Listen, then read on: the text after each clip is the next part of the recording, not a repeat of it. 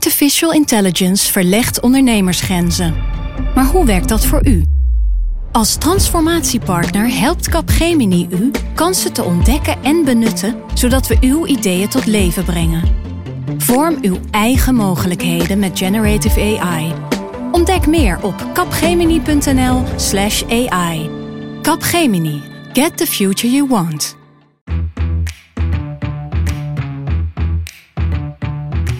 Dit is Haagse Zaken van NRC. Mijn naam is Lemia Aharouai. Als het aan het kabinet had gelegen, was wat in de volksmond de coronanoodwet is gaan heten, al op 1 juni ingegaan. Maar inmiddels, drie maanden later, moet er nog gedebatteerd en gestemd worden in beide kamers over de wet. In deze Haagse zaken leggen we je uit hoe het nou precies zit met die noodwet, waar veel wilde verhalen over rondgaan. Je hoort waarom hij volgens het kabinet nodig is, wat er precies in staat en wat niet, waarom het zo lang duurde voordat er over werd gestemd en hoe groot de kans is dat de Kamer ook daadwerkelijk zegt: we gaan dit doen. Dat doe ik met bij mij in de studio Pim van den Dol. Pim. Goedemorgen. Je dacht na al die coronanieuws ga ik me ook maar even bezighouden met die coronawet. Want het is toch niet zo heel druk geweest. Nee, nee, precies. Uh, dit is natuurlijk een beetje iets anders dan de puur de medische en de volksgezondheidsaspecten. Maar uh, nou ja, mijn minister Hugo de Jonge bemoeit zich uh, er behoorlijk mee. Dus ja, het heeft ook mijn interesse. Waar Hugo de Jonge zich mee bemoeit, daar bemoeit Pim van den Dol zich mee. Zeker. Ook bij mij in de studio Volker Jensma, juridisch commentator. Goedemorgen. Eigenlijk nodigen we jou uh, vooral altijd uit als wij uh, duiding, begeleiding nodig hebben. Uh, je bent onze licht in donkere juridische tijden. Zo. Ik, ik, stijg boven mezelf Kun je het nog aan? De vorige keer dat jij hier zat, hadden we het ook eventjes over um, die noodwet. Toen ja. was het nog pas een, een, soort van aankondiging dat het eraan zou komen. Ja. Hier zitten we dan. Is dit nou iets wat jij zo interessant vindt dat je eigenlijk aan het popelen was? Wanneer komt die wettekst, zodat ik me erop kan storten? nou, ik was wel heel benieuwd. Ja. En ik had er ook allerlei romantische voorstellingen bij. Noodwet, spoedwet. Dus dan denk je toch. Uh, nou, als die wet geldt, dan uh, uh, is op alle gemeentehuizen een rode vlag gehesen. En spoedwet, dus de minister zal wel een snellere auto krijgen.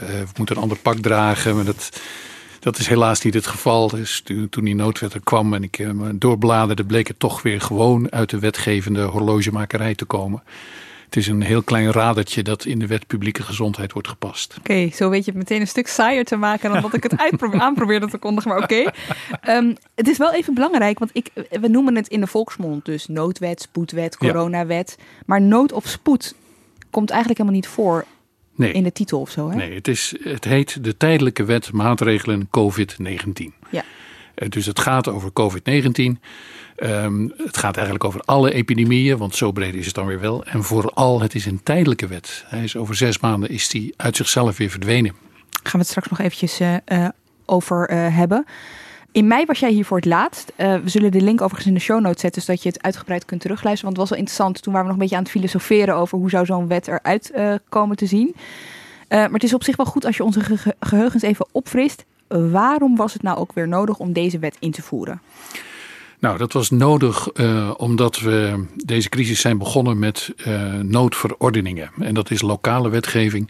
Die speelt op het niveau van de veiligheidsregio's. Die zijn gecoördineerd door Den Haag uh, in het hele land uitgevaardigd. En daarmee is de regie in handen gegeven van de burgemeester die voorzitter is van de regio. En dat is juridisch een moeilijke figuur.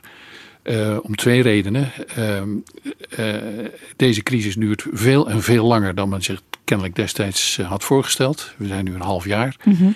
En noodverordeningen zijn typische juridische instrumenten om kortduur, kortdurende crisis mee te kunnen beheren. dus denk aan, er is een fabriek ontploft of um, er, er, is een enorme rel te verwachten tussen twee rivaliserende voetbalclubs.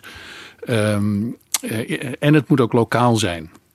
Nou, uh, dus er is hier een beetje een constructie gemaakt.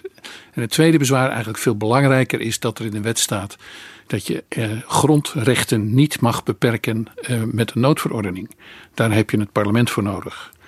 En er bleek al vrijwel meteen dat deze noodverordeningen dat wel degelijk deden. scholen werden gesloten, recht van onderwijs.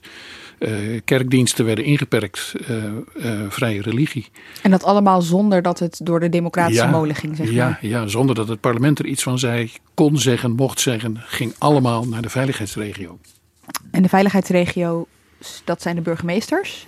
Dus ook, op plaat, dus ook op gemeentelijk niveau werden de gemeenteraden overgeslagen.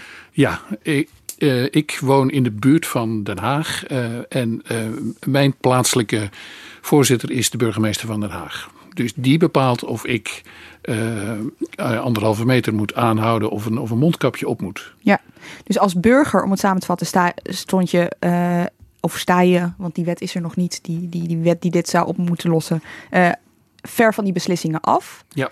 En het tweede is, er is geen, ja, geen democratische controle van zowel de Tweede Kamer als de Eerste Kamer als de gemeenteraad. Ja, en het blijft gek dat een burgemeester op afstand uh, mag bepalen of jij naar de kerk mag of naar school mag. Ja.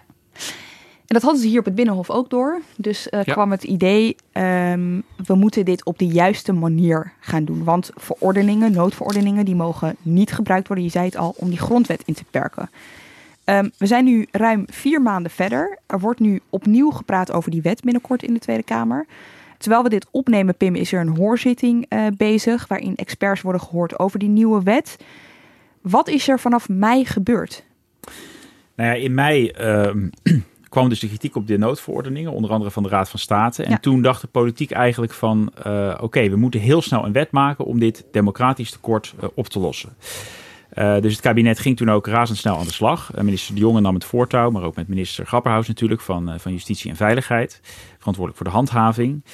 En Niet handtekening staat er eigenlijk nog meer onder. Dat is wel even belangrijk, want Grapperhaus is bij betrokken, De Jonge is erbij betrokken. Ollongren is erbij betrokken als minister van Binnenlandse uh, ja, Zaken. ongetwijfeld ook nog, inderdaad. Ja, ja, ja. ja, Dat zijn ze. Alle drie. Ja, ja precies. En um, toen zijn de ministeries heel snel aan een uh, wet gaan schrijven. En is er een conceptwet uh, gekomen.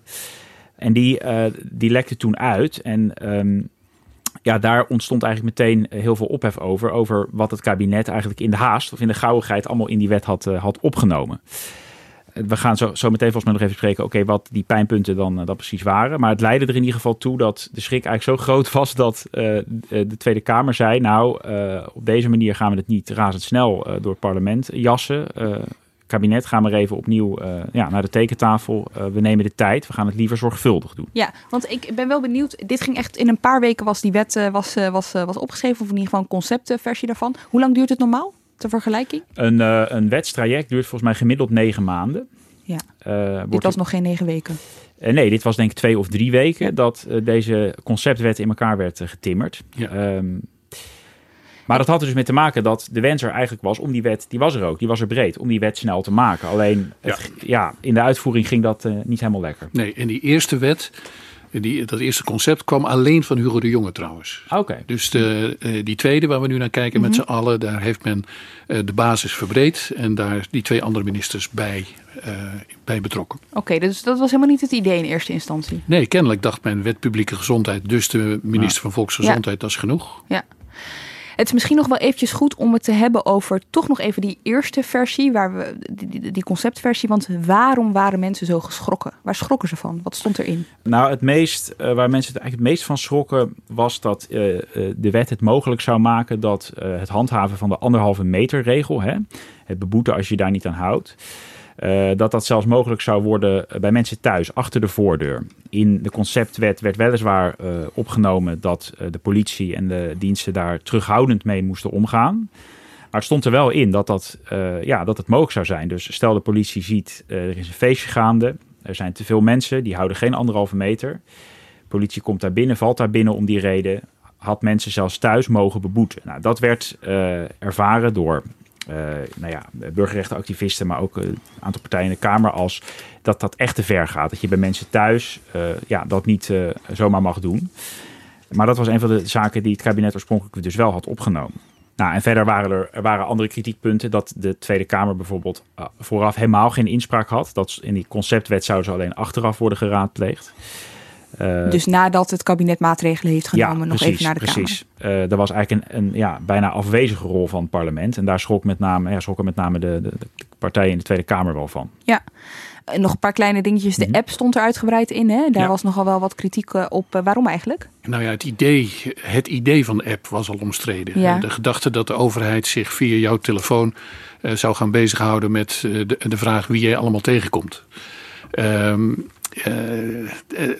dat gaf mensen het idee dat ze al meteen zouden worden gevolgd, zouden, dat hun gegevens zouden worden opgeslagen. De, de, gedachte van die app zelf was omstreden. Uh, en om hem dan ook al meteen in een wet te zetten, uh, versterkte de gedachte dat het ook verplicht zou gaan worden. Precies. Uh, ja, ja, en ook de haast, hè? ook weer hier ja. de haast. Van, Ja. uiteindelijk, wel leuk om nog te vermelden, is ook de app in een aparte wet afgelopen week pas in de Tweede Kamer Ja. behandeld. Uh, inderdaad, wat Volkert net zei, er waren gewoon nog zoveel vragen bij die app. Zeker destijds, uh, ja, dat iedereen dacht van het is niet goed om die app nu al in die wet op te nemen. En de Raad van State die had ook uh, kritiek um, op de inperking van de vrijheid van godsdienst. Ja, uh, dat ligt voor de hand. Uh, de, de vrede in dit land is mede gebaseerd op de vrijheid van godsdienst. Uh, wij komen uit een geschiedenis waarin de geloven elkaar uh, te vuur en te zwaard hebben bestreden. Uh, en op het moment dat je dan toch betrekkelijk casual gaat zeggen: van, Nou ja, zingen in kerken, bij, bij elkaar komen, laten we daar maar een poosje mee ophouden. Ook dat ging weer veel te gemakkelijk. Uh, dus daar uh, vond de Raad van State dus onvoldoende over nagedacht. Uh, daar moet misschien uh, een veel fijnmazige regeling voor komen dan er nu leek voor te liggen.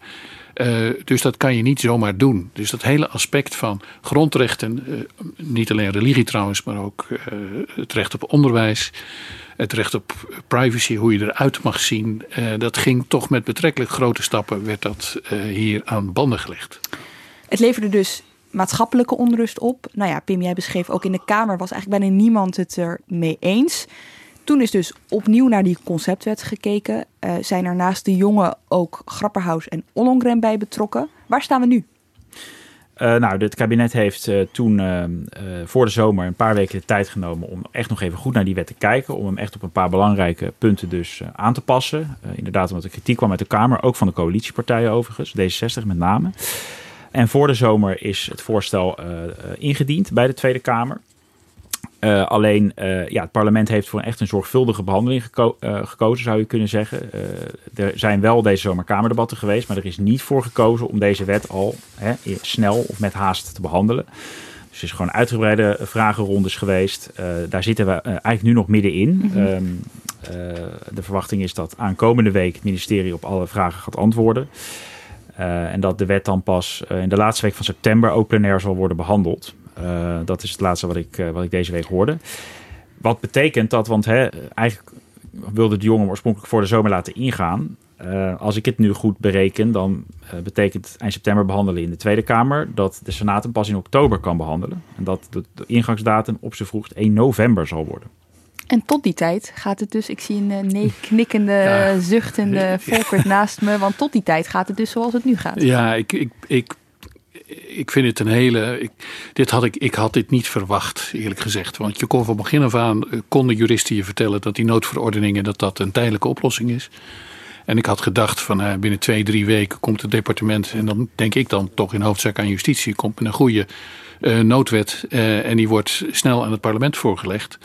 Uh, en die is er dan doorheen voor de, uh, lang voordat de zomer uitbreekt. Dus voor het reces had ik gedacht, is het allemaal geregeld. En we zitten nu in een soort hinkstapsprong met een eerste concept en een tweede concept. En heel veel maatschappelijke onvrede en, en partijen die eraan gaan zitten rommelen. Die, die corona-vrede die we politiek hadden in het begin, die is ook Fuji. Dus het wordt nog moeilijk ook om dit straks aan iedereen uit te leggen. Uh, terwijl het in staatsrechtelijk of juridisch een, een volkomen voor de hand liggende stap is om nu te zetten. Die had al lang gezet moeten worden. Hadden ze eigenlijk al meteen mee moeten begonnen, beginnen in maart? Op het moment dat je de, uh, aan de, nood, de noodverordeningen klaar hebt, begin je aan de noodwet. Ja. En dan, ben, dan is dat binnen drie weken, ligt dat gewoon bij de Kamer. Ja, waar is het dan misgegaan volgens jou? Nou, eh, nu ga ik speculeren en dat is dus dat neem ik geheel voor eigen risico. Het, volgens mij is dit allemaal iets te, iets te lang en iets te, uh, te veel uh, op het kompas van volksgezondheid gelegd. Hè, dus dit is de wet publieke gezondheid. Uh, de minister van VWS is hier de, de, degene die de regie voert. en het zou zomaar kunnen zijn dat gevoeligheid voor de grondwet, inzicht in de beperkingen van noodverordeningen toch meer bij justitie aanwezig zijn dan bij VWS.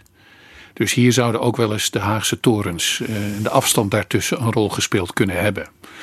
Maar dit, dit is alweer, zoals gezegd, speculatie. Ja, het is dus, het is maar net hoe je ernaar kijkt. Of te langzaam gegaan, of te snel gegaan. Als je kijkt naar hoe snel het normaal gaat eh, en een heel wetstraject.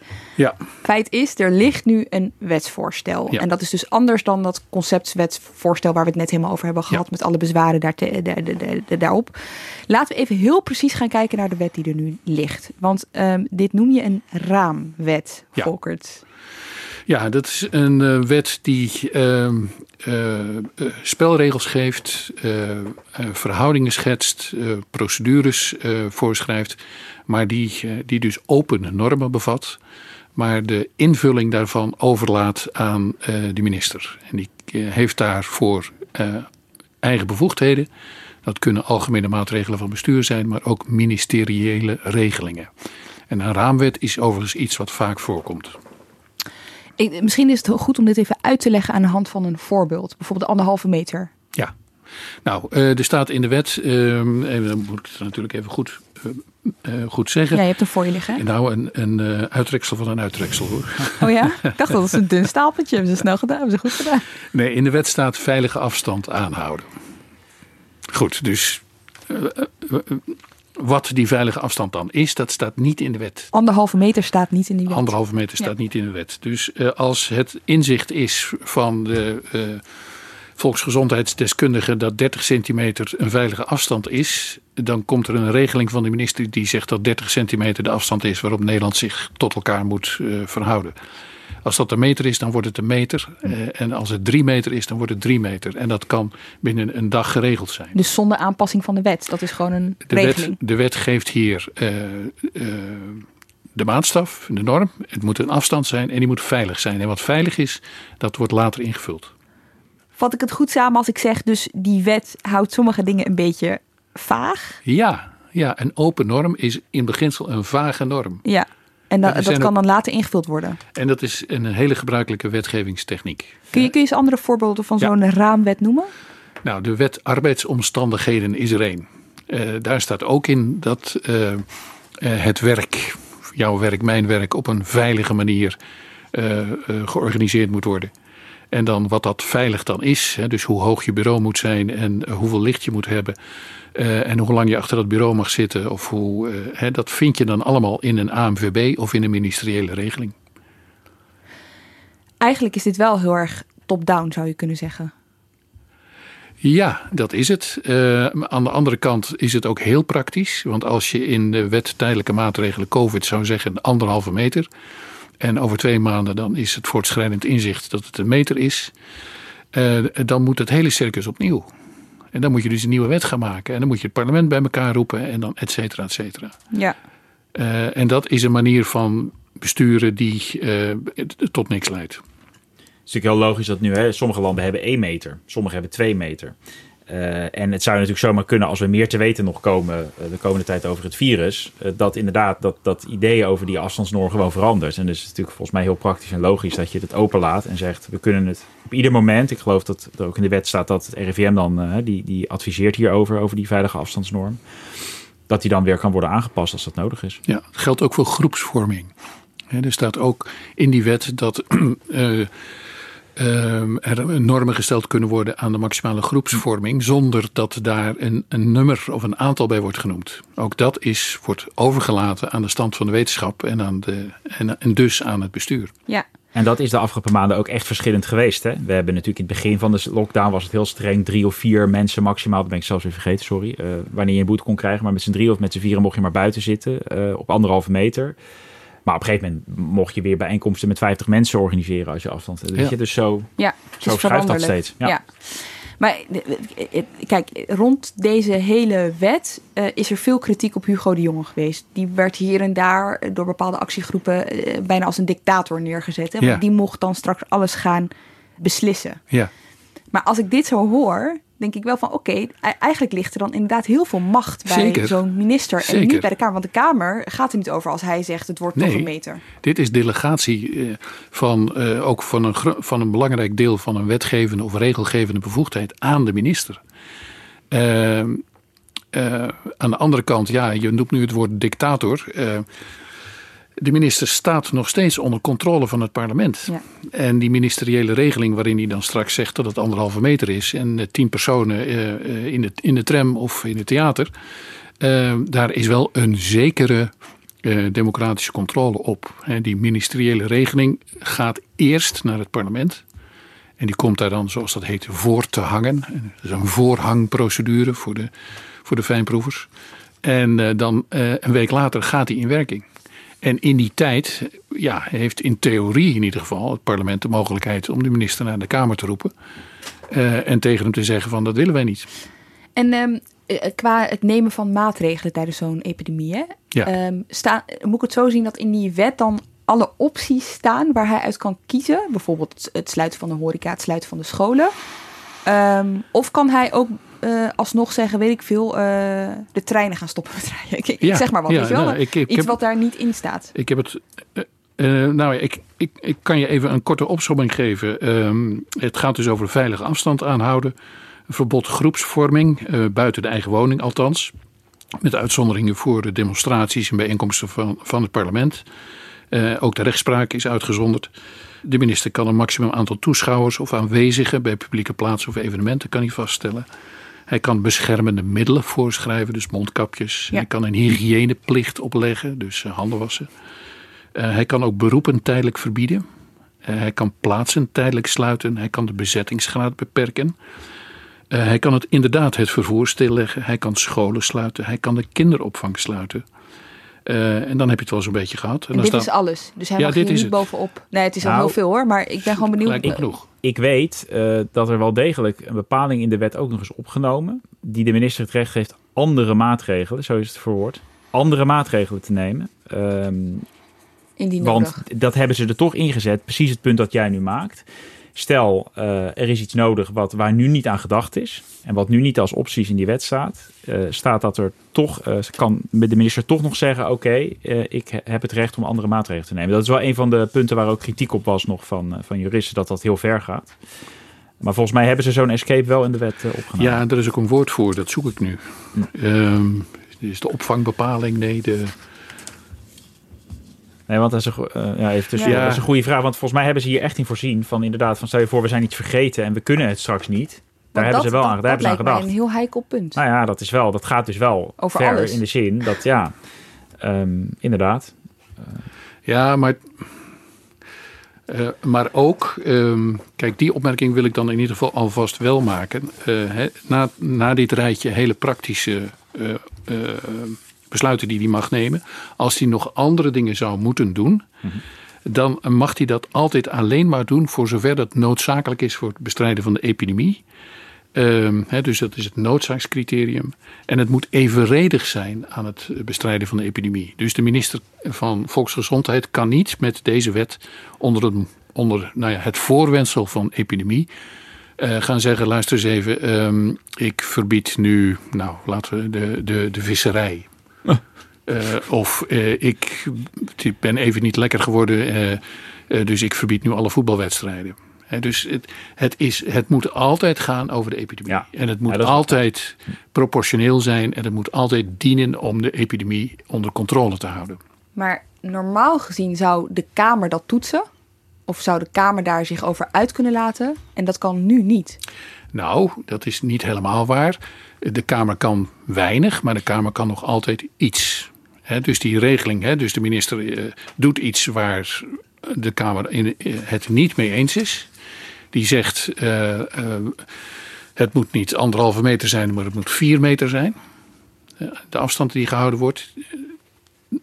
Die regeling komt naar de Kamer. De Kamer heeft dan de gelegenheid om de minister ter verantwoording te roepen. Alleen kan die, die regeling op zichzelf niet tegenhouden. Die gaat gewoon in, maar je kan wel de minister naar huis sturen. Hè, dus dat is een beetje het probleem. Eh, eh, de Kamer heeft wel geschud, maar dat is altijd het grofste geschud. Dus, dus iedere maatregel gaat onder de hypotheek van een kabinetscrisis. Nee, dus stel je voor, hè, volgens net in de wet eh, staat de optie uh, om een mondkapjesplicht in te voeren. Dat zou bijvoorbeeld landen kunnen, het zou op bepaalde plekken kunnen. Het kabinet was tot nu toe niet zo'n fan van die mondkapjes. Maar stel, het wordt nodig later in deze pandemie. Uh, dan stuurt minister De Jonge een ministeriële regeling naar de Tweede Kamer. waarin hij bijvoorbeeld zegt: Nou, mondkapjes worden verplicht in alle openbare binnenruimtes. Zoals in veel buurlanden van Nederland of Europese landen al het geval is. Dan krijgt de Kamer dus uh, een week ongeveer om daar iets van te vinden of daar in ieder geval op te reageren. Uh, normaal gesproken hè, zou dat zou zoiets in een wetsvoorstel worden gegoten. Dan zou het uitgebreid worden behandeld, debat overkomen. Nou, daar is dus nu in principe niet in voorzien. Uh, hè, tenzij de Kamer toch, hè, ze kunnen uh, vragen stellen, ze kunnen nog wel met moties komen, begreep ik, om ja. te proberen toch nog hè, iets van invloed uit te oefenen, een richting op te gaan. Maar ja, hè, het echt tegenhouden, dat, is, dat is niet zomaar mogelijk. Tegelijkertijd, je kunt je wel afvragen, stel de minister stuurt zo'n regeling en er, komt, er barst enorme kritiek los in de Tweede Kamer dan is het natuurlijk ook wel heel waarschijnlijk dat de minister en het kabinet uh, daar nog even rekening mee houdt. Dat en nog kan, wat aanpassingen maar doet. ze kunnen zo'n motie naast zich neerleggen. Zeker, ze zijn. Nee, het is inderdaad zo dat uh, ja, ze, de Kamer heeft niet het middel om het uh, te verwerpen. Ja. Nee. Ja. En de enige motie waarbij dat wel kan is dus, Volkert noemde het al, een motie van wantrouwen. Ja. Nog even één ding, hè. het is even een, zijpa ja. een zijpaadje, mm-hmm. maar toch even.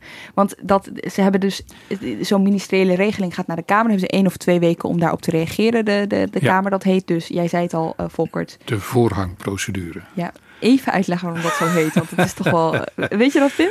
Weet je waarom het zo heet? Uh, nee, ik zou het ja, niet weten. Ja, dit komt uit de tijd dat alle wetten van papier waren.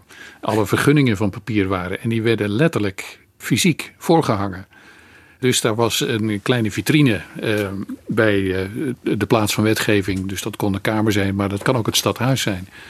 Uh, stel dat ik in mijn gemeente een boom wil laten omhakken, daar heb ik een vergunning voor nodig. Die vergunning aanvraag wordt dan voorgehangen. Hm. Dus die komt aan de gevel van het stadhuis te hangen in een, in een, in een glazen kastje.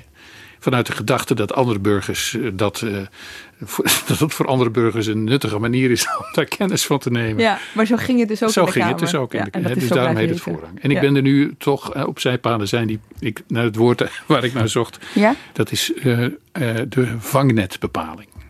Dus artikel 58s in de tijdelijke wet COVID heet de vangnetbepaling. En de eerste zin is uh, volkomen duidelijk: indien zich een omstandigheid voordoet waarvoor de krachtens dit hoofdstuk geldende maatregelen niet toereikend zijn, dan kunnen bij ministeriële regeling, daar is die, andere maatregelen worden Kijk. genomen. Komma, daar komt de beperking die de kans op verspreiding van het virus SARS-CoV-2 redelijkerwijs beperken. Hm. Dus dan gaat het om dit virus. En het moet deze verspreiding van dit virus redelijkerwijs beperken. Ja. Eigenlijk Dus- wat je net al uh, Ja, uitlegt. ja, Maar ik ja. vind het toch belangrijk om daar even bij stil Ja, te je staan. hebt, je want hebt dus- volkomen gelijk. Want als je die hele wet doorleest, dan denk je van, nou ja, kinderopvang, scholen, Ja. eh, et cetera. Dat is het. Maar eh, Pim had ook gelijk, eh, er zit een escape in. En dus om nog weer even terug te gaan naar de verhouding Kamer-kabinet in, in deze wet. De Kamer kan dus niet beleidsopties blokkeren. Dat is wel even belangrijk om, om, om eh, te Nee. markeren. Ehm, ze kunnen dus moties uitzetten. Die kan het kabinet naast zich neerleggen. De enige motie waar ze niet op kunnen reageren is de motie van wantrouwen. Als daar een meerderheid voor is, dan eh, is dat eh, het einde van de minister. Tenminste, het Ja. einde van de politieke carrière van de minister. En jij zei net iets interessants, Volkert. Want dat betekent dus dat de inzet van iedere maatregel... die dus via zo'n ministeriële regeling naar de Kamer gaat... het einde van het kabinet kan betekenen. Ja, Of van een minister. ja, ja, ja inderdaad. Ja. Dus dit, dit is hoog spel eh, aan beide kanten. Eh, dus de minister moet heel goed weten wat, wat het draagvlak is. En de Kamer moet heel goed weten wat de prijs van, eh, van nee zeggen is. En dan vind ik het toch belangrijk... want wij hebben het bestel zo ingericht... dat de Kamer medewetgever is. Ja, en dat, dat is hier dus niet. En dat is dan ook een van de grote bezwaren. Het gaat hier nog steeds over grondrechten. Hè? Eh, en dit wordt toch uitbesteed aan de minister. En de rol van de Kamer is hier heel klein. Hè? Dus er zijn juristen die zeggen: dit is regeren per decreet. Dat kennen wij van landen waar het wat minder democratisch... Ja, ja, ja, en dat geeft dus voedsel aan diegenen die zeggen: dit is een dictatuur. Precies. Ja, en daarvan zeg ik van ja, maar dit is eh, eh, zolang de rechter nog op zijn plaats zit. eh, en een, je een, er rechtsmiddelen openstaan tegen de bekeuringen die je op basis van deze wet krijgt, is er geen dictatuur. Wat belangrijk is, Pim, om hierbij ook te vertellen, denk ik, is het is tijdelijk. Het is maar zes maanden. Ja. Deze wet geldt maar voor zes maanden. Ja. Ja, dat klopt. Um, hij is echt alleen bedoeld natuurlijk voor deze pandemie, deze epidemie te bestrijden. En, um, Sorry, en nu zijn we hier een beetje onduidelijk over. Is het voor Hmm. deze pandemie of is het voor iedere pandemie? Nee, de, de, de, het is bedoeld voor deze, deze pandemie. Oh, wacht even hoor. Je kan er misschien ooit weer opnieuw, ja, uh, Ga even naar... opnieuw invoeren. Nee, je hebt, uh, dat is inderdaad heel belangrijk om even te zeggen. Er wordt weliswaar in de wet gesproken over epidemie. Maar in het artikel waarin de inhoud van de begrippen wordt vastgelegd, staat dat epidemie, daaronder moeten we verstaan COVID-19. Ja, ja, ja, ja. Veroorzaakt door het virus SARS-CoV-2. Dus als er een, iedere andere epidemie, ieder ander virus valt hier gewoon niet onder. Dus, dan dus, moet, dus stel na COVID komt er een uh, nieuwe pandemie, even afkloppen dat het nooit gebeurt. Dan uh, moet er een nieuwe tijdelijke moet er, moet er een nieuwe, een nieuwe tijdelijke wet. Ja, ja. nieuwe tijdelijke wet. Dan ja. ligt er weliswaar een voorbeeldstukje in de la. Maar, uh, jij zegt net zes maanden, Lemia, maar het is nog een beetje de vraag hoe lang de, deze tijdelijke wet nu precies gaat gelden. Het kabinet wilde oorspronkelijk een jaar, dat stond in die conceptwet. Nou, dat vond iedereen veel te lang. Is nu teruggebracht in het wetsvoorstel tot zes maanden. Maar ook dat vinden sommige partijen in de Kamer nog te lang. Die willen nog korter. Dus dat is een van de vragen die nog open ligt. Oké. Okay. En wat ik, waar ik het nog eventjes over wil hebben um, is... En het is misschien een beetje cynisch wat ik nu ga zeggen. Maar we hebben het over die, die controle van de Kamer... en de verhouding tussen Kamer en kabinet. Maar tot nu toe zijn die maatregelen allemaal genomen... Hè, die we hebben gekend, vooral in maart, april... Uh, toen die maatregelen elkaar best wel snel opvolgden... van uh, wat je wel niet mocht doen... zonder controle van de Kamer. Ja, precies. Precies, dus iedereen die roept dictatuur, die heeft niet in de gaten dat die dictatuur, als die er al was, nu afloopt. Omdat je namelijk nu een wet krijgt waarin, waar, waar de Kamer ten minste enige controle kan uitoefenen. Ja. We hebben tot nu toe geleefd met decreten. En onze dictator tot nu toe was de voorzitter van het Veiligheidsberaad, de burgemeester Bruls. Goeie naam voor iemand in die positie. Uh, dus. Uh, eindelijk gaat de deur naar inspraak nu op een kiertje. Uh, dat is de winst. De vraag is, is die kier groot genoeg? Uh, en hoe lang willen we eigenlijk met deze vorm van ja, toch wel heel streng bestuur en heel erg top-down, hoe lang willen we daarmee doorgaan? Voorbeeld is nog dat in het begin van de crisis de, de scholen en de horeca moesten worden gesloten. Dat besloot het kabinet op zondagochtend, werd zondagmiddag gewoon doodleuk op een persconferentie aangekondigd. Zonder enige uh, vorm van uh, wetgeving of uh, een ministeriële regeling, helemaal niks. Um, en kijk, dat is wel de reden dat, dat ze nu voor die regeling hebben gekozen. Dat het kabinet wel snel maatregelen nog steeds wil kunnen nemen. Ook als deze wet straks van kracht is. Stel, ja. het is weer nodig om hebben opeens een plotseling, een hele onverwachte stijging van het aantal besmettingen of ziekenhuisopnames. Het kabinet wil snel ingrijpen. Uh, dan moeten ze nu nog steeds, hè, die regeling, het gaat wel in ieder geval dan een, een week duren ja. uh, voordat iets van kracht ja. wordt. Dus dat is wel de reden dat ze voor die, voor die regelingen ook hebben gekozen. Ze willen nog steeds, als het weer misgaat, snel kunnen handelen. Ja. Oké, okay. we hebben de wet, hoe die er nu ligt, uitgelegd. Het is nog even goed om die eerste conceptversie erbij te pakken en te kijken wat zijn nou de belangrijkste verschillen tussen die twee wetten. Wat is er echt fundamenteel veranderd? Nou, er zijn twee ministers bijgekomen. De corona-app is eruit. Uh, er is een voorhang procedure gekomen. Dus de, de, de democratische controle is versterkt. Ja, een belangrijk iets wat het kabinet nu niet in de wet heeft opgenomen. Uh, is dat uh, in het vervolg er nog beperkingen kunnen worden opgelegd. Uh, die raken aan bijvoorbeeld de vrijheid van godsdienst. Eerder in de crisis werd uh, gezegd tegen kerken bijvoorbeeld: van je mag nog wel een kleine groep samenkomen, maar maximaal 30 mensen op anderhalf meter afstand. En niet zingen? En niet zingen bijvoorbeeld, maar uh, bijvoorbeeld die groepsvorming in de kerk, dat, daar kunnen geen, niet opnieuw beperkingen aan worden opgelegd. Ja, dat vindt, vond ook de Raad van State, maar ook uh, sommige politieke partijen vinden dat gewoon toch een te grote inbreuk op de vrijheid van godsdienst en de scheiding van kerk en staat. Maar, maar ik vind het heel ingewikkeld, want stel, ja. want de, de, in diezelfde wet staat wel dat de overheid mag zeggen, je mag nog maar met zoveel mensen bij elkaar komen. Hè? Ja. ja. Dan geldt dat dus voor de hele samenleving, behalve voor Um, ja, godsdiensthuizen. Ja, kerken, kerken en moskeeën. Ja, maar dat, je kan zeggen, wat, dat is raar, maar het is natuurlijk ook heel fundamenteel. Uh, een overheid die zich, hè, het gaat ook heel ver. De overheid die zich zo bemoeit met wat er in een, ja, uh, in een kerk of een moskee gebeurt. Ja, maar goed, de, de overheid bemoeit zich, je kan zeggen, die, ja. de, de overheid bemoeit zich überhaupt. Gaat, het, het gaat ja, überhaupt wel heel ver in hoeverre het inbreuk maakt op onze Ja, maar je kan ook zeggen de overheid of het kabinet laat hier zien hoe, hoe gewichtig grondrechten zijn voor, voor de burger. En wat het kenmerk is van een vrije samenleving, namelijk dat je daar vrij uh, in een gebedshuis kunt betreden. Dat geldt trouwens ook voor demonstraties. Daarvan zegt het kabinet nu ook, daar kunnen wij groepsvorming eh, ook niet in epidemie, eh, bij deze epidemie kunnen we dat beperken. We kunnen ook geen vergaderingen van de gemeenteraad of het parlement beperken. We kunnen ook niet de rechtspraak beperken en we kunnen ook niet het bijeenkomen van mensen voor de verkiezingen eh, eh beperken. Dat mag allemaal gewoon doorgaan. Dus er is eigenlijk gewoon gezegd, er zijn bepaalde dingen zijn te belangrijk om ja. Uh, ja, zulke grote beperkingen aan op te leggen. Ja, dus wet, ja, wettelijke beperkingen. Ja. Dus afdwingbare wettelijke beperkingen. Deze domeinen worden dus overgelaten aan zelfregulering. Ja, uh, he, daar moet de, de, de gemeenschap, de gemeente, moet maar zeggen van ja, we kunnen eh, deze uh, zaterdag, deze vrijdag, deze zondag maar 50 gelovigen de kans bieden om samen te komen. We kunnen een demonstratie houden, maar met niet meer dan 500 mensen, omdat het terrein niet meer toelaat. Dat is de manier waarop het kabinet dit aanpakt. Dus dit is een vorm van ook van terugtreden. Bij demonstraties geldt in de openbare ruimte nog wel dan gewoon dat je die anderhalve meter moet aanhouden. Daar mogen ze nog wel hè, op, op, blijven handhaven. Ja, maar je kan geen verbod meer. Nee, geen verbod. En volgens mij ook niet per se dus meer uh, ja, maximum aantal deelnemers. Um, maar bij de kerken, we moeten ook niet vergeten dat uh, heel veel kerken maakten geen gebruik van de mogelijkheid om ja. met 30 mensen in tijdens het hoogtepunt van de crisis. Dus ik geloof ook wel inderdaad zelfregulering. De kerken zijn zeer, ja. zeer gehoorzaam in het algemeen. Moskeeën denk ik ook wel uh, dat het, uh, het, ja, dat dit toch dat gaat dit, werken. Ja, moskeeën maar, waren ook dicht. Dus het, materieel zal het niet veel uitmaken, maar symbolisch precies, is dit een precies. fundamentele ja. bepaling. Ja. Um, er is ook een vrij fijnmazig stelsel van lokale ontheffingen mogelijk gemaakt. He, dus je kunt, uh, uh, als er in het noorden helemaal geen COVID meer is, dan mogen ze daar besluiten om de mondkapjes af te doen. He, dus dat hoort er ja. ook bij. En de werkingsduur is van een jaar naar een half jaar. Uh, en dan heb je het wel gehad. Kijk, ja, en het handhaven achter de voordeur is. het handhaven achter de voordeur is eruit gehaald. Ja, ja. ja. Oké, okay. dat betekent dus dat die wet best wel fundamenteel is aangepast op fundamentele punten, zou je kunnen zeggen. Zeker. Maar die maatschappelijke onrust is, alleen hè, maar toegenomen. Uh, is eigenlijk alleen maar toegenomen. Natuurlijk met de protesten en uh, groepen als uh, viruswaarheid of waanzin, ik weet niet hoe ze inmiddels heet.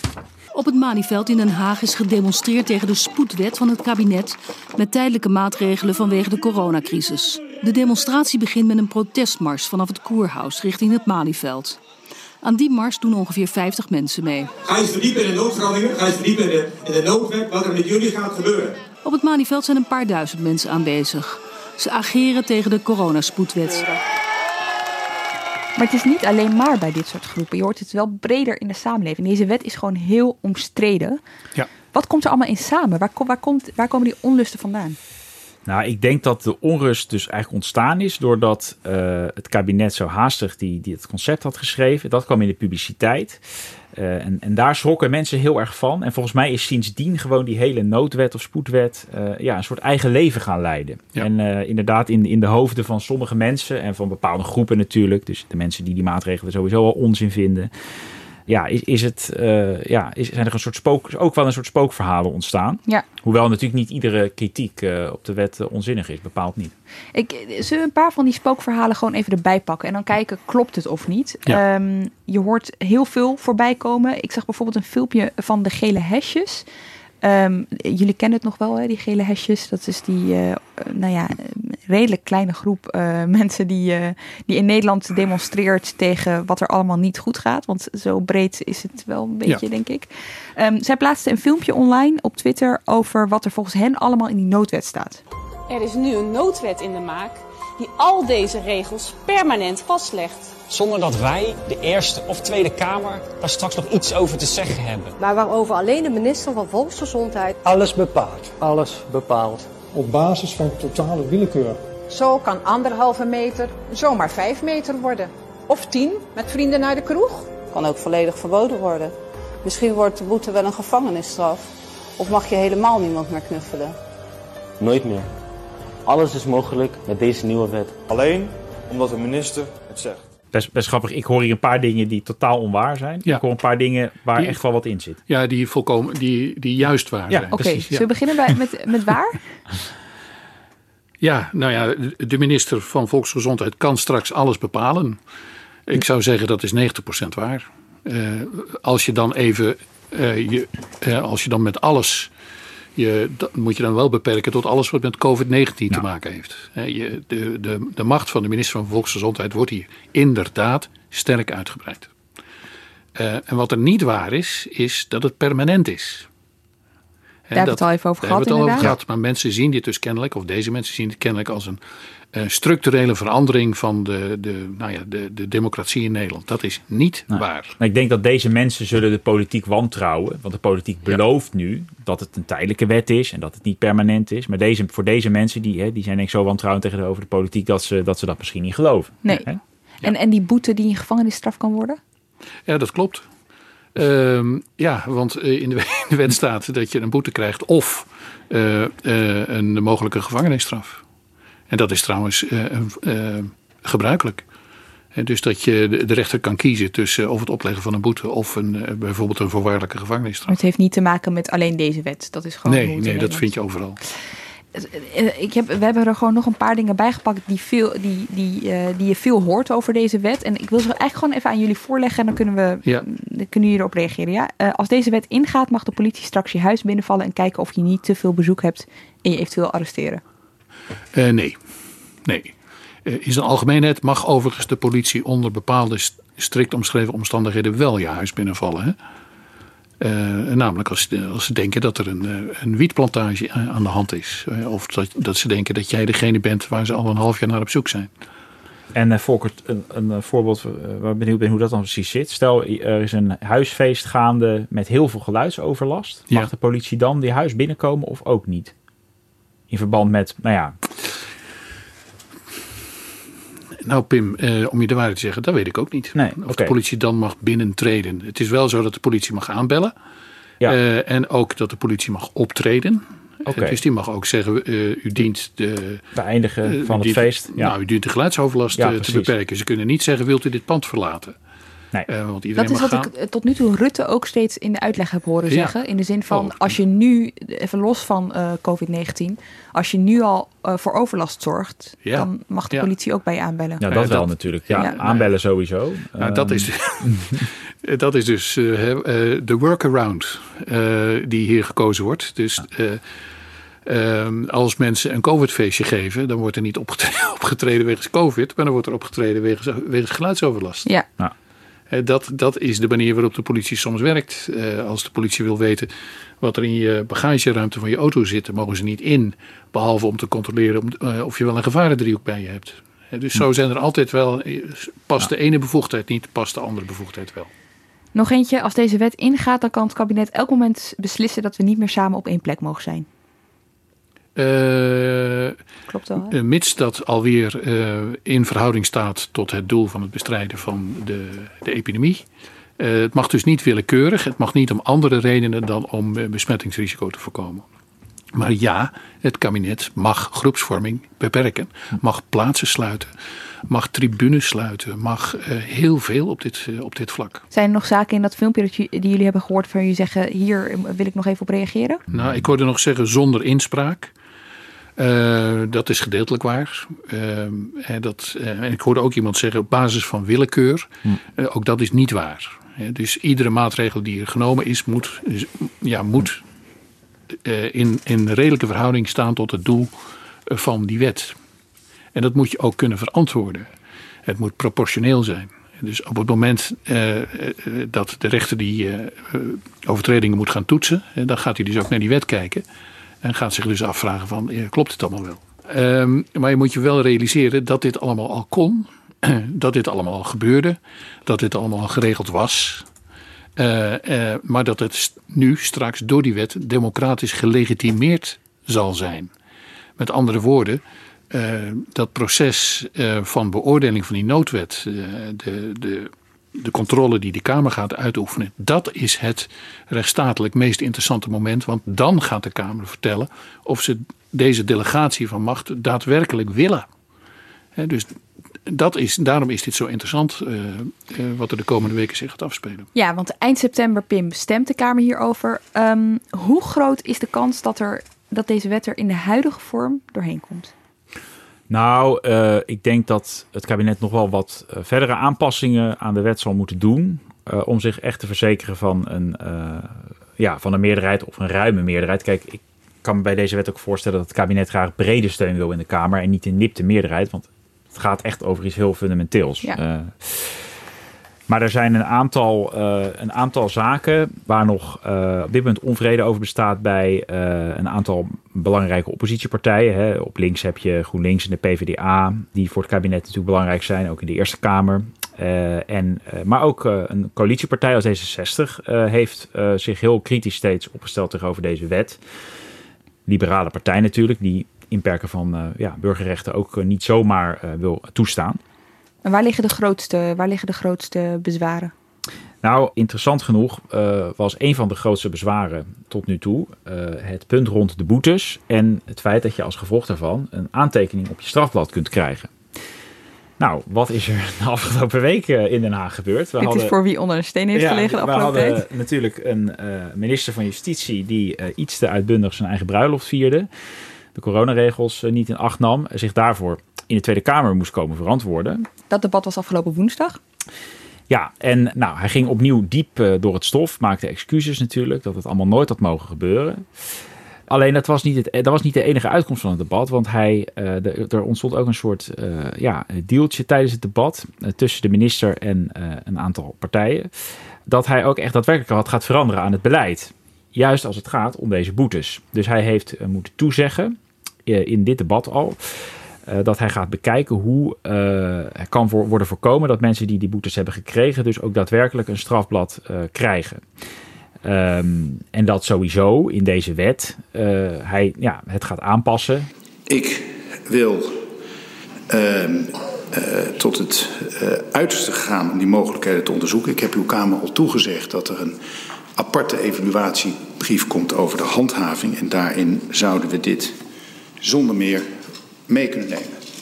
Dat, dat dit niet meer gaat gebeuren. Ja, misschien is het even goed om dit even een beetje af te pellen, zou mm-hmm. Rutte zeggen.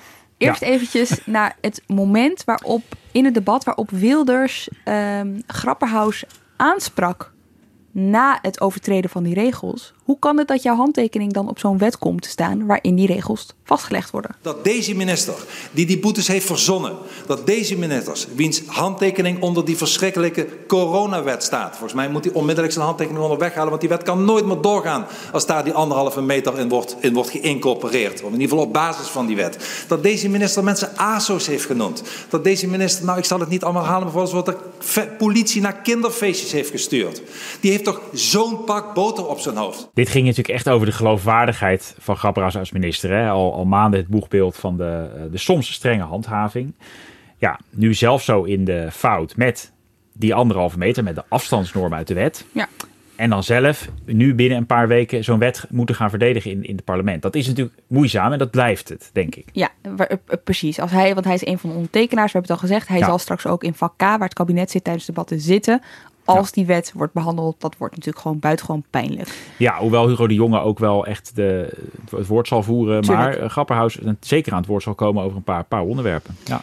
En jij beschreef net al eventjes eigenlijk in het stuk dat wij schreven na het debat noemden we het een beetje wisselgeld voor uh, zijn aanblijven. Maar Grapperhaus heeft nu gezegd: ik ga me bezighouden of ik ga bekijken of we het uit je strafblad kunnen houden als je een coronaboete hebt gehad. Eigenlijk is dat een beetje de makkelijke samenvatting. Ja.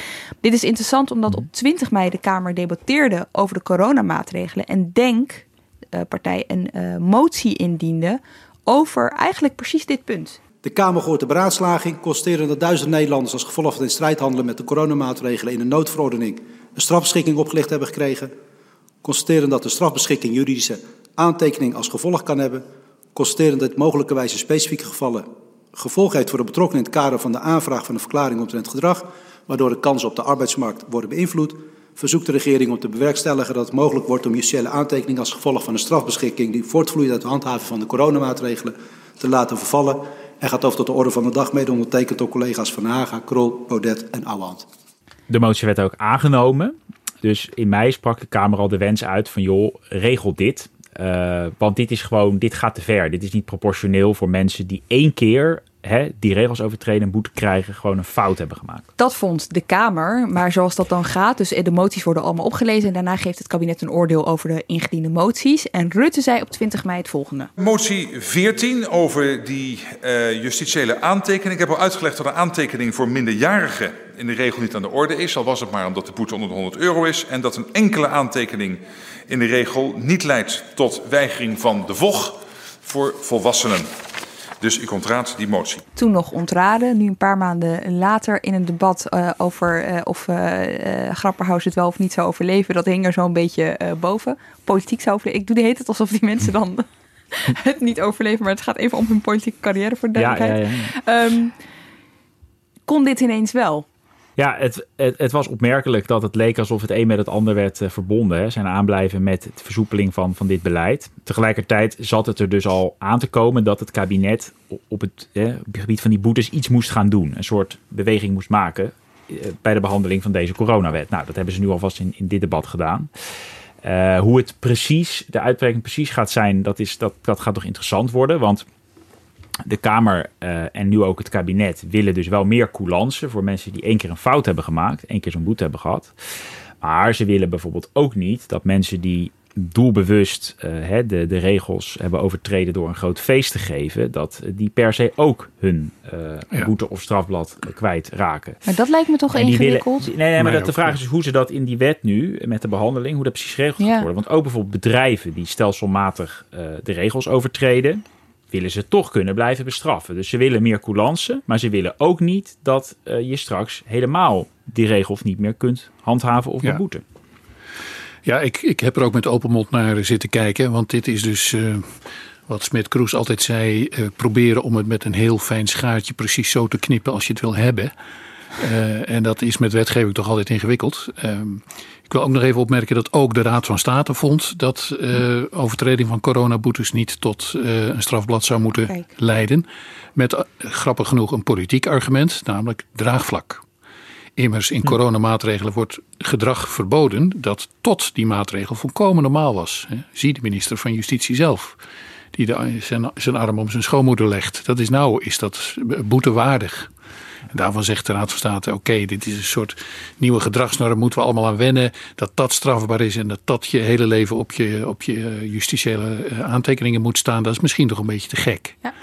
Nou, um, als we dat nou met z'n allen kunnen vinden, dan zou ik zeggen: gelijke monniken, gelijke kappen. En ook al die. Um, uh, opzettelijke, uh, die, die saboteurs van die regels, die, nou ja, dat, die, die gunnen we dan ook maar geen strafblad. We gunnen ze wel een bekeuring. Uh, en misschien wel meer achter elkaar ook. Maar laten we dat strafblad ja. maar zitten. Dat zou mij de, de rechte weg lijken. Nog, nog even een observatie van dat uh, debat, uit dat debat. Hè? Want um, we hadden het net al eventjes over viruswaanzin slash waarheid. Ja. Hè? En, en over de, de, de context waarin, waarin dit debat gevoerd wordt. Ja. En dat dwingt dan Kamerleden. Ik heb bijvoorbeeld uh, GroenLinks-fractievoorzitter Jesse Klaver. Die was een van de mensen die heel fel was tegen uh, die aantekening in je, ja. in je strafdossier. Maar die voelde zich ook genoodzaakt om daar dan wel bij te zeggen: Ik geloof wel, ik ben wel voor die anderhalve meter uh, aantekening. Ik vind alleen dat je daar geen uh, aantekening in je strafdossier voor moet krijgen. Dus ja. dat dwingt die, die, die Kamerleden ook tot een soort van: Oké. Okay, ik ben wel een believer. Ja, ook tot, ja, zeggen, hij zei natuurlijk, hij, hij, is voor de anderhalve meter om die ja. aan te houden. Ja. ja. Maar de discussie is natuurlijk al maanden van moet dit nou gewoon een dwingend advies zijn van de overheid? Hè? Elke keer oproep op die persconferenties, een soort preventieve aanpak of heb je ook die repressieve aanpak? Ja, maar er zijn dus ook mensen in de Kamer, uh, ik noem hem Van Haga, die gewoon zeggen het, het hoeft niet. Weet nee, je wel? Precies. Dus, nee. En dat ik, ik vind maar, een interessant factor uh, in het debat. Ja, maar Van Haga is de mening toegedaan dat statistisch de epidemie niet bestaat. Ja, dat was nog wel een... Uh, uh, en Wilders zegt dat je uh, buiten niet besmet kunt worden en dat je binnen veilig bent als het raam open staat. Dat is voldoende. Dus die vinden, vinden alle maatregelen onzin. Ja, dat mag je vinden natuurlijk, maar. Uh, en die mensen lopen ook te demonstreren die dat vinden. Ja. maar aan de andere kant, het grootste deel van Nederland is volgens mij angstig, voelt zich bedreigd, is bang besmet te worden en wil toch heel graag dat de overheid ook ergens nog uh, een stok achter de deur heeft om als het echt nodig is, uh, ook daadwerkelijk boetes uit te kunnen delen die dan ook echt iets voorstellen en ook feitelijk worden geïnd. En dus dat, dat, het wordt toch een beetje een zeephelling zo. Even, eh, Pim, jij, jij bent gaan bellen met al die politieke partijen, of met een aantal in ieder geval, om te kijken hoe, hoe, hoe staat het ervoor zo uh, vlak voordat de Kamer die wet gaat behandelen. Ja, precies. Dus de, uh, de boetes is nog iets wat, wat open ligt, waar het kabinet dus nog meer duidelijkheid over moet geven. Uh, er zijn nog een paar andere punten uh, die de Kamer, waar de Kamer kritisch op is en waar misschien nog aanpassingen moeten komen. Dat is, we hebben het al even genoemd, de duur van de wet. Een aantal mm -hmm. partijen wil dat het, vindt zes maanden nog te lang, dat het drie maanden moet worden. bijvoorbeeld D60, dus dat is wel van belang. Uh, en dat draagt volgens uh, D66 ook bij aan een betere parlementaire controle. Want uh, iedere keer als die wet eventueel dan verlengd moet worden, moet het parlement daarmee instemmen. Dus de wet, de tijdelijke wet korter laten duren, zorgt ook nog weer voor die betere democratische controle. En de Kamer is ook nog steeds ontevreden. We hebben het eerder uitgebreid gehad over ministeriële regeling, een mm -hmm. week in, instemmings, uh, vorm van inspraak. Uh, de Kamer wil nog steeds dat dat beter wordt. Dus die vinden nog steeds dat ze te weinig te zeggen hebben nu over de besluiten die uit deze wet gaan voortkomen. En hoe? Hoe zouden ze dat kunnen? Ja, dat, dat eerlijk gezegd uh, is nog niet helemaal duidelijk. de, de, de Kamer zelf breekt zich eigenlijk op dit moment nog het hoofd over hoe kunnen wij onze eigen inspraak nog meer vergroten. Ja. Uh, dus ja, dus ik, ik, weet het gewoon. Het is nog niet helemaal duidelijk. Nee, er, zijn, er worden door uh, juristen wel suggesties gedaan. Mm. Uh, Wim Voermans voorop uit Leiden, die zegt er moet een bekrachtigingsbesluit genomen worden door de Kamer. Wat betekent dat? Nou, dat de Kamer het er actief mee eens moet zijn.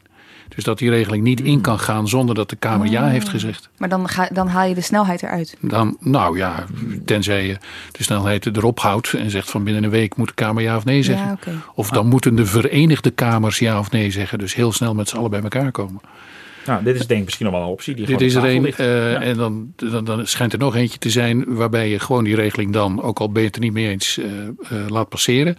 Uh, maar vervolgens twee weken later de gelegenheid hebt om hem met z'n allen af te stemmen. Ja. Dus dan, dan uh, eerbiedig je de, de, de, kennelijke haast die er was, maar dan zeg je toch na twee weken van stop. Ah, oké. Okay. Ja. Dus, dus dan dwing je de minister om die regeling weer in te trekken. Een rem. Ja, noodrem. Uh, la, laatste punt wat ik nog weet. Van voorrang naar noodrem. Ja. De, de, de, de afstandsnorm zelf is ook niet geheel onomstreden dat die wel in de wet moet. Dus bijvoorbeeld de SGP uh, is ook niet onbelangrijk voor het kabinet uh, vanwege hun, uh, hun zetels. die, die vragen zich af van, ja, moet je dat nou zo dwingend in die wet opnemen? Moet je toch niet gewoon bij de adviezen van de persconferenties houden? dat grijpt te diep in op, op, op de samenleving.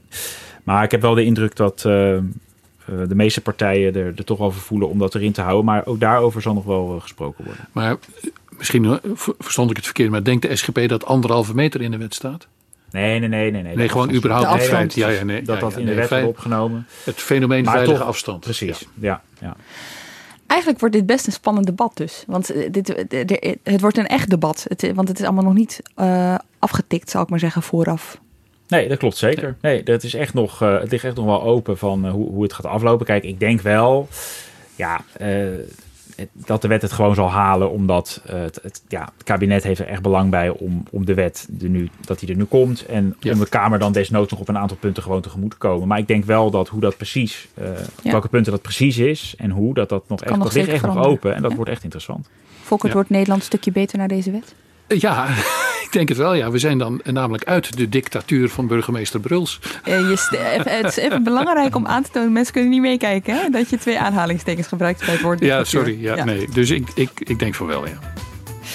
Dank jullie wel. Het is echt een stuk helderder geworden. Ik hoop het. Volkert Jensma en Pim van den Dol. En ook jij weer bedankt voor het luisteren. Productie en redactie van deze aflevering waren in handen van Iris Verhulstonk. Volgende week is er weer een Haagse Zaken. En als je dus nog eh, onderwerpen hebt die je graag dit vijfde seizoen hoort in Haagse Zaken, mail het vooral hè, naar podcast.nrc.nl. Tot volgende week.